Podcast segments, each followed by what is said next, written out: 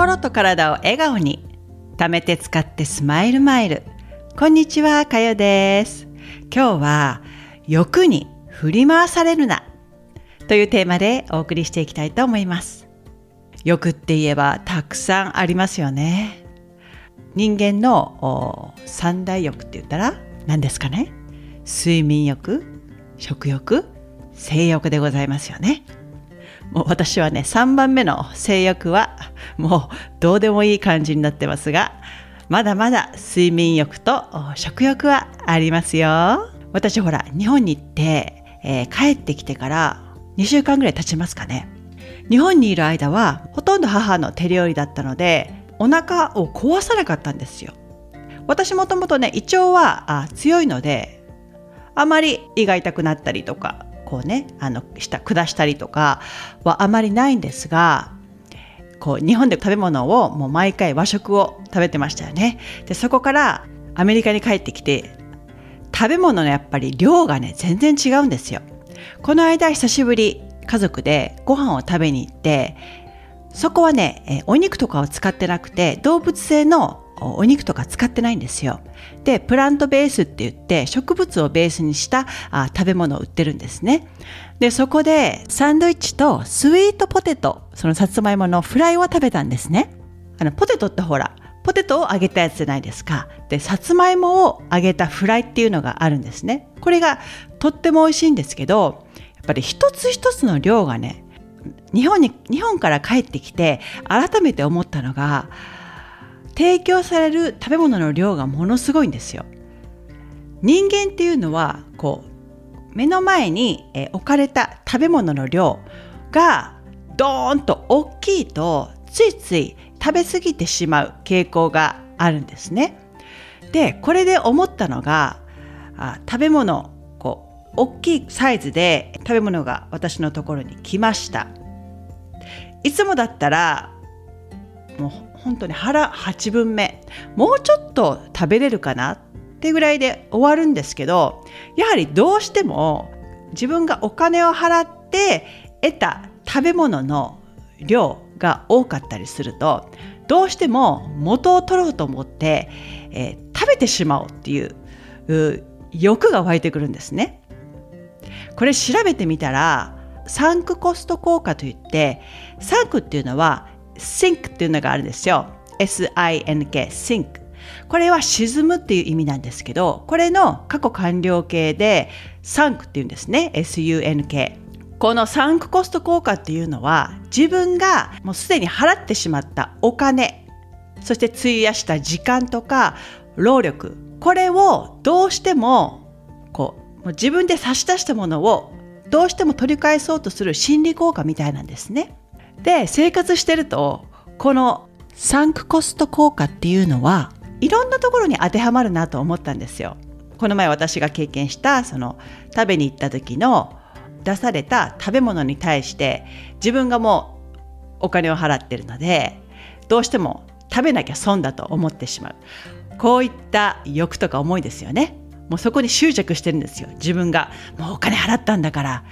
食べないと。これをねいろんなものに当てはめてみたらバイキングもそうじゃないですか。バイキングってまあお店に入った時点で前払いっていうのはあまりないですけど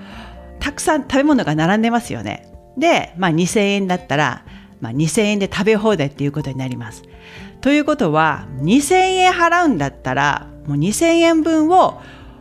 取り戻さなきゃと思って自分の体の許容量以上に皆さんもバイキングとかやっぱ行け,、ま、行けますよね。特に女性の方はデザート食べ放題とか好きってよく聞くんですけどどうなんでしょうか？まあ皆さんも経験をこうねもう一度遡ってみたら食べ過ぎてしまいますよねバイキングって。腹7分目8分目で抑えるのが難しいですよね。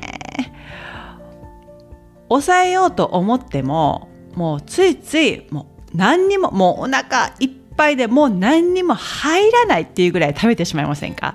あれって本当に体にね良くないんですよ。まあ育ち盛りの中学生とか高校生とかだったらいいんですけど私たちみたいにもう消化能力がねだんだん落ちてきてるのにもうあんなに食べ過ぎてしまうとその日はもう一日こうあーっと胃や腸にものすごく負担がかかってその日一日もう気分が優れなかったりもう翌日には胃もたれじゃないですか？すっごくもたれてうーって経験ありますよね皆さんね。もうこういったやはり食べなきゃっていうね。自我自我っていうか自我じゃないですね。執着ですよ本当も。お金に対しての。これはもういいことはないので私が思ったのはそういったバイキングに行ってもうそう食べ物に全部意識を持っていかれるんじゃなくていろんな種類のものを食べられるんだ。そして自分では料理しなくて他の方が料理してるものを食べられる。後片付けもしなくてよい。一緒に食べに行った人と美味しさを分かち合って楽しい会話がね、えー、できる時間を持てるんだっていうそっちの方に、えー、フォーカスしながらもしねあなた一人でもいいしまあね一緒に食べる人があいるならばその人と楽しい時間を過ごせるっていうことに、えー、意識を置きながらあ言っていただきたいと思います。もうね差し出したものに対して見返りっていうかどうしても取り戻そうというそういった欲が湧くと体にとって、すごく負担になるんですよ。もうやっぱ体調が優れないと何もできなくてもうなんか歯がゆくなるじゃないですか。そういったことにならないためにも自分の体の中から湧いてくる変なね、思いとかそういったものに、惑わされずに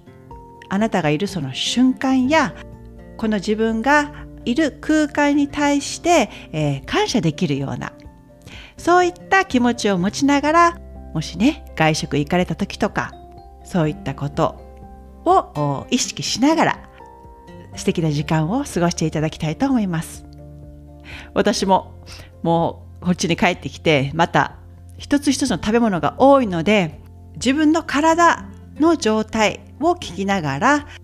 もうちょっと食べられるかなぐらいで、えー、終わるようにしていかないとまたブクブク太ってしまいそうなあ気がするので気をつけたいと思います。皆さんも食べ過ぎにはあ気をつけて体が悲鳴っていうかこうああ美味しかったなぐらいでストップできるように体のね、えー、声を聞きながらあ美味しい食べ物を食べて体や心を笑顔にしていただけたらなと思います。それでは最後まで聞いていただきありがとうございました。また次回に。チャオ。